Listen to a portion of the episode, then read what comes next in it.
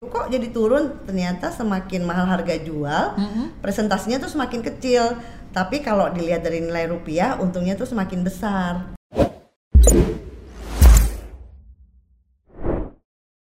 Nah, kali ini saya mau Mbak Susi untuk cerita-cerita tentang investasi properti. Yang minggu lalu kan sempat disinggung sedikit tuh ya dengan jualan rumah yang kemarin bisa sampai untung 150 eh 150 persen ya kan dari hari dari modalnya gitu ya itu bisa jadi modal untuk pendid- nambahin pendidikan Iya. anak. Berulang sampai tiga kali ya Iya. kan. Nah itu menarik banget. Nah aku pengen Mbak Susi bisa cerita lebih lanjut lebih detail terkait dengan apa investasi properti ini. Tapi sebelumnya aku pengen Mbak Susi untuk mendeskripsikan rumahnya itu kayak gimana sih Mbak rumah yang yang dijual yang sudah terjual-jual itu seperti apa tuh gitu loh lokasinya Konsepnya ya? konsepnya terus mungkin luasannya kayak gitu Oke, eh, kalau konsepnya tuh pertama, eh, kalau rumah pertama tuh lebih kayak back to- eh, back to nature lah gitu. Mm-mm, Terus mm-mm. eh, pemilihan lokasinya memang tidak terlalu yang, eh, maksudnya di daerah atas, di daerah Bandung di daerah atas, tapi tidak famous dalam arti famous. Wah, kayaknya kalau ke daerah situ tuh kayak tempat jin buang anak dalam tanda kutip.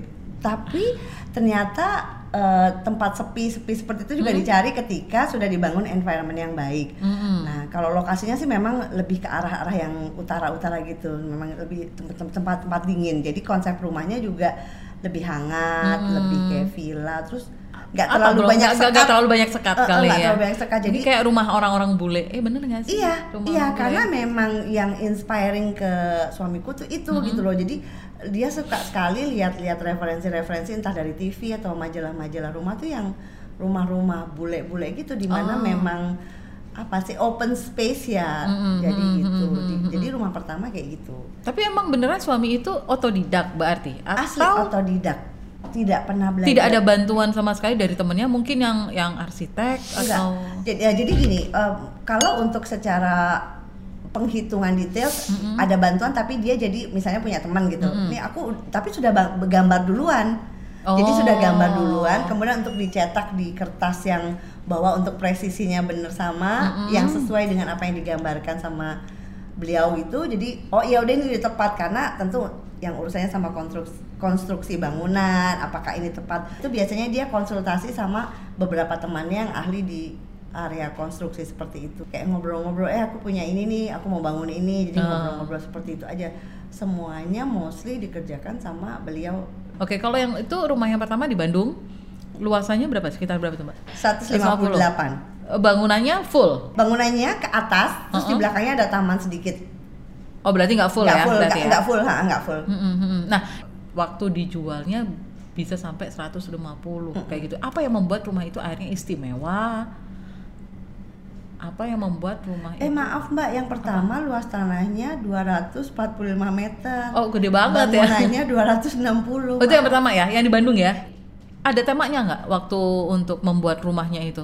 lagi mau buat rumahnya itu sih enggak cuma beliau selalu ngomong gini aku tuh selalu punya mimpi kalau punya rumah itu ada Basement. ruang bawah eh, basement Oke. jadi ruang bawah tanah Jadi sehingga mobil itu enggak eh, kalau misalnya buat parkir eh, itu rapih gitu loh di bawah gitu jadi enggak Nggak kelihatan. nggak kelihatan tapi di dalamnya sendiri di depan mobil itu basement bawahnya itu ada ruang keluarga jadi begitu masuk kalau ada tamu atau keluarga dekat tinggal langsung ke Ruang, basement itu oke. tapi itu ruang keluarga dibikin kursi kursinya juga bukan kursi beli gitu loh mbak Hmm. kursi disesuaikan lah yang benar-benar dibentuk Nah, untuk yang rumah kedua masih di Bandung juga? masih masih di Bandung juga Atau tiga-tiganya di Bandung? tiga-tiganya di Bandung mbak Oke. tiga-tiganya tuh semua di Bandung Mm-mm. Eh, cuma daerahnya aja berpindah-pindah Yang kedua di mana tuh? yang kedua itu di daerah eh, di daerah dekatnya Dago Golf itu Aha. nah itu biasanya juga sama kembali membangun lagi Dari awal. dari awal lagi itu Dan yang ketiga dibangun dari awal. dibangun Berarti dari tanah awal kosong lagi. ya? Semuanya Iya, ini tanah, kosong. Semuanya tuh dari eh, dari apa?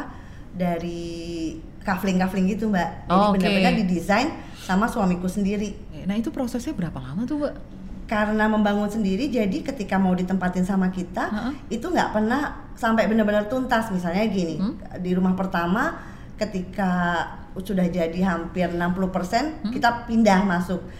Kemudian pembangunan selesainya di- dilanjutkan dengan kita ada di dalam, sehingga rasanya tuh uh, lebih lebih mudah untuk uh, memonitor isi barang-barangnya Eh, gitu. Itu- tapi ini ngomong-ngomong rumah ditempatin kan ya? Iya, rumah ditempatin. tempat tinggal. Iya. Dan akhirnya terjual. Iya. Dijual. Iya, iya. Itu nggak ribet ya untuk pindahannya gitu loh. Pertama konsepnya ketika akhirnya ada yang mau beli itu suamiku sudah selalu bilang bahwa uh, dengan segala isinya, Dengan segala dengan oke. segala isinya. Jadi karena beliau konsepnya memang benar-benar built in membangun misalnya lemari disesuaikan sama kamarnya. Hmm. Terus kemudian yang tadi ruang bawah tanah kursinya nggak kursi-kursi sofa tapi dibikin kayak batu, kemudian baru dibikinin bantal-bantal gitu. Jadi semua akhirnya ketika kita eh, di- ketika dijual itu sudah sama isinya. Nah, itu yang kedua itu luasannya berapa tuh, Mbak? Yang kedua itu 260 luas bangunnya dua- 280. Wow. Semua kayaknya segituan ya. Gede. Gede juga ya tanahnya ya. Nempatin aja tuh saya sama lihat bangun. Oh gitu. ketiga juga 200-an juga yang iya, ketiga. yang ketiga sama 290. Dan itu dua lantai semua pasti. Dua lantai semua. Oke. Gitu. Oke, dan itu lokasinya apa dipilih juga lokasi-lokasi yang apa ya? Kalau yang pertama kan lokasi yang emang dingin, ibarat kayak villa lah Iya, kayak iya. gitu. Yang, kedua itu karena uh, mungkin ya it's kind vibra vibration juga kali ya. Suamiku suka golf. Mm-mm. Jadi memang area jadi banyak tuh daerah-daerah dago golf itu yang banyak kafling-kafling gitu loh. Jadi memang akhirnya ketika dapat ya oh kayaknya ini enak nih gitu. Nah, yang kedua itu benar-benar view-nya itu lapangan golf dago.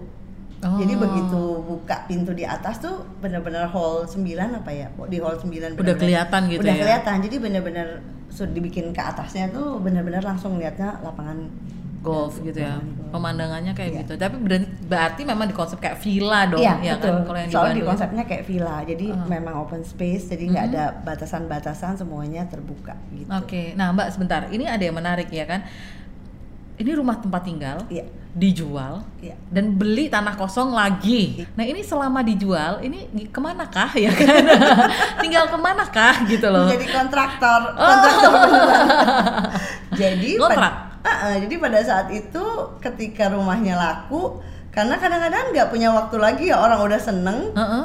terus kalau nanti dikasih waktu lebih lama lagi si 150-nya kayaknya bisa ditawar lagi kan gitu. Yes, Jadi iya. akhirnya when saya agree, pokoknya kasih kita waktu satu bulan untuk pindah. Jadi ketika agreement itu udah satu bulan tuh pasti nyari ya sekali lagi ketika nyari tuh kayaknya dapat kemudahan aja, selalu dapat yang pas gitu loh. Oh. Berapa kali satu satu dua kali dapat kita pindah lagi. Pindahnya nggak jauh dari situ juga Masih. masih di sekitar jadi ketika membangun lagi ngontrolnya juga gampang gitu loh Oh. cuma yang dari pertama aja dari daerah Ciwaru dari daerah Geger Kalong Uh-uh. atas pindah ke arah Dago Golf itu nah itu agak jauh jadi ya tapi yang kedua dan ketiga itu di area Dago Golf situ Ngontrak berapa lama tuh Mbak? ngontraknya itu sesuai dengan jadi gini ketika yang pertama eh, kemudian ngontrak itu agak lama Mm-mm. setahun lebih kenapa karena mendapat eh, mencari rumahnya tanahnya dulu Mm-mm. kemudian baru uh, bangun. Nah, nah itu agak lama. Tapi yang kedua itu hanya 8 bulan karena begitu rumahnya selesai 8 bulan,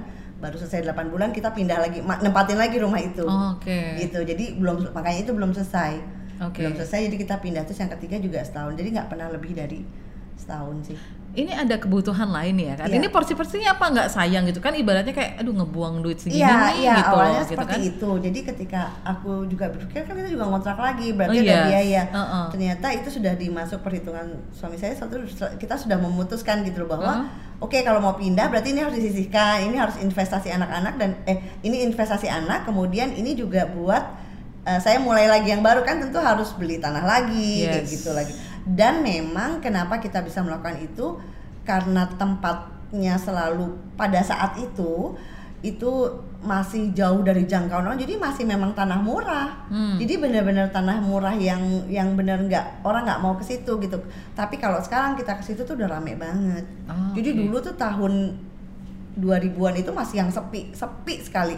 Sampai depan rumah saya itu benar-benar sepi banget. Masih tanah semua Oh. tanah rata semua gitu loh jalannya pun masih eh, nggak begitu bagus baru setelah saya mau pindah baru memang udah mulai agak udah mulai banyak rame orang Jadi orang jadi mau ya betul masuk ke betul situ nah ya. sekarang kalau ke daerah situ wah udah rame banget dan itu udah rumah dalam tanda kutip rumah mewah semua di situ di Oke. Dago situ gitu jadi Oke. udah jauh lebih mahal Mm-mm. kenapa kita punya privilege saat itu hanya karena is- yang kedua itu orang butuh Ah, Nah, oke. jadi kan jadi lebih murah tanah tapi memang tanah eh, belinya beli kafling jadi bukan kafling yang dijual di perumahan tapi bener-bener tanah masih ke Kampung- pembeli. kampung iya betul kali masih ya? kampung Ah, gitu. kampung, oke. tanah Ah, masih ah. ke pembeli langsung gitu rata-rata. Eh tapi kan ini emang niat dijual? Atau eh, ada orang suka untung gede oke deh gue jual aja kalau gitu. saya pertama gimana? nggak pernah berniat menjual gitu Heeh. loh nggak pernah berniat menjual.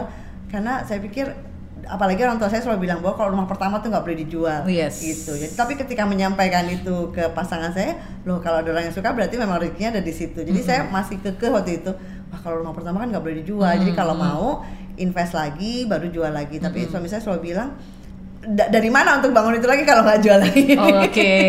Terus akhirnya nggak bisa membuat investasi juga gitu kasarnya Ah, seperti itu. ah. jadi eh, ketika mau menjual itu ter- terutama dari saya sih Ah, ah. keberatan sekali gitu. Cuma kadang-kadang akhirnya begitu orangnya udah yang pertama lucu mbak. Mm-mm. jadi orangnya tuh udah bolak-balik bolak-balik sampai ngeliat lagi ke kamar terus ini bener nggak dijual? Tapi suami saya senyum-senyum saya bilang enggak enggak. Terakhir ya itu dia cuma selewatnya ini 150 loh. Langsung saya oh, oke jual aja. Karena memang saat itu eh, sesuai dengan obrolan kita Iya, waktu itu uh-uh. kayaknya berpikir "Wah, gimana nih caranya untuk mempersiapkan iya oke oke oke. ini buat buat si kecil gitu. Saat itu mikirnya gitu aja sih. Yang kedua untung berapa nih mbak? Kalau boleh tahu ya. Yang kedua itu untungnya 84% gitu deh. Lap- 8 eh, Yang kedua? untung ya, yang kedua untungnya ah, ah, 80%, yang ketiga itu 77 persen.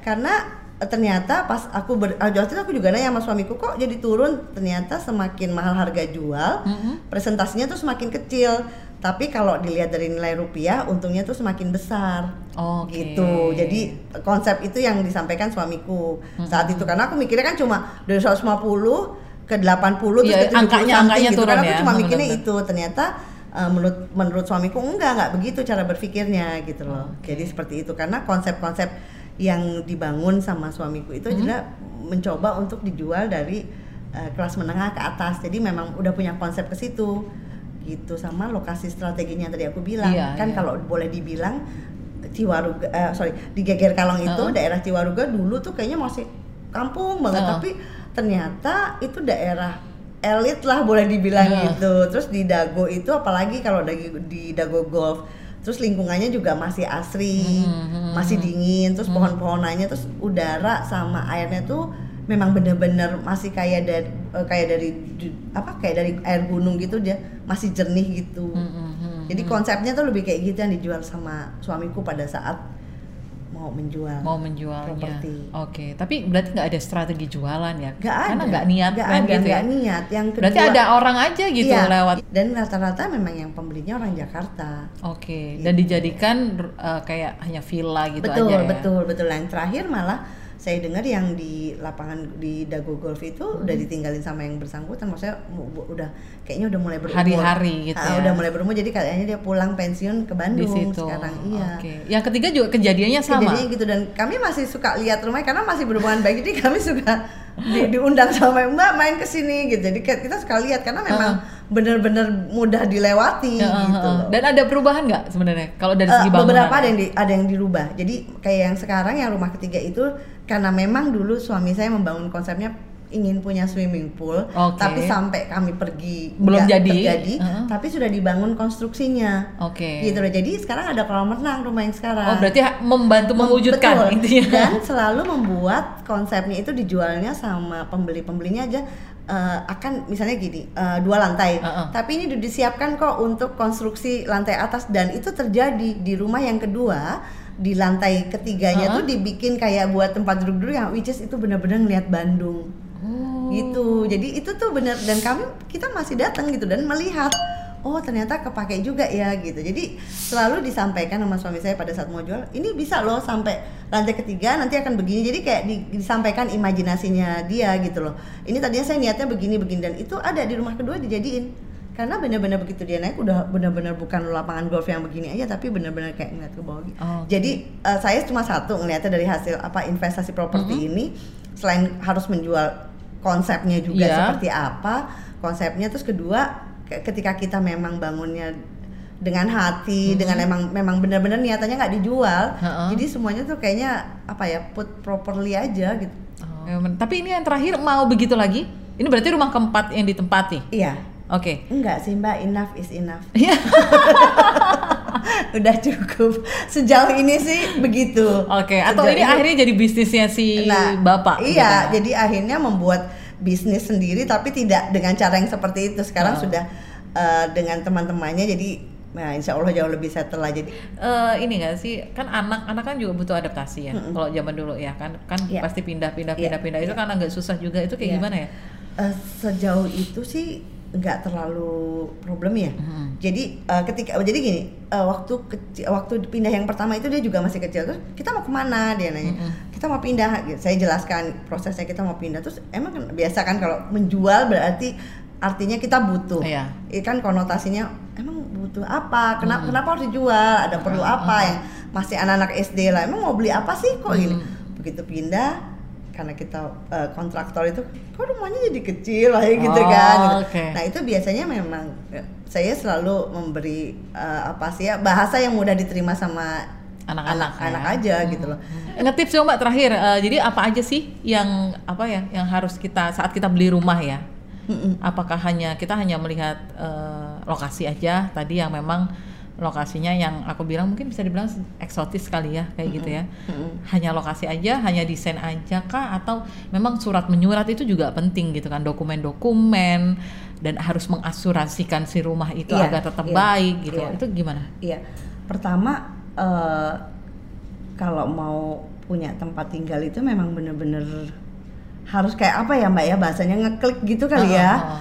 Jadi eh, ini kan kalau kalau kita mau cari Hmm, rumah maksudnya ya. hmm, hmm, hmm. Jadi harus oke pertama datang tuh rasanya udah uh, udah ada feeling enak aja gitu. Terus Hmm. kedua eh, dokumen-dokumen tentunya juga harus dipersiapin. Saya selalu eh, bukan selalu harus menjamin mengasuransikan rumah karena kan kebetulan yang saya sampaikan tadi Hmm. proses pertamanya tentu karena suami bertugas di bank jadi ada kemudahan-kemudahan tentu Iya. harus ada dokumen-dokumen lengkapnya itu Mm-mm. terus eh, pembangunan rumah itu kalau buat aku memang harus eh, apa ya memikirkan environmentnya juga gitu loh Hmm. bagaimana ini kita bisanya tidak terlalu sumpah is not bukan berarti harus besar Iya. yang terakhir rumah saya ini mungil tapi memang tetap dipikirkan eh, apa namanya tetap dipikirkan ini yang di sekarang di rumah saya ini nggak sampai 200 Mm-mm. jadi tetap dipikirkan bagaimana sirkulasi udaranya bagus, Oh, pencahayaannya baik gitu loh. Terus terus tentunya aman. Jadi selalu dipikirkan bahwa ketika memba- eh, mencari rumah suami saya selalu bilang gitu loh misalnya eh, sumber air Oh, oke. harus dari mana itu juga harus dicek dan rata-rata yang membeli rumah kami tanya ini sumber airnya dari mana karena mereka tahu kalau dari bukan dari gunung nanti kan kalau di- banyak yang bangun lama-lama akan Iya, airnya debitnya ah, kecil ya. debitnya kecil Ah. nanti terus dis- dis- dijelaskan sama suami saya karena dia mencari tahu juga Hmm. ini sumbernya misalnya nih ujung-ujungnya ada yang sebelum Lembang atau apa tuh pokoknya dago atas Hmm. dago bengkok nah ujungnya di situ dia tahu jadi dijelaskan juga gitu informasi itu gitu ketika investasi rumah detail-detail itu diperhatikan sekali sama suami saya gitu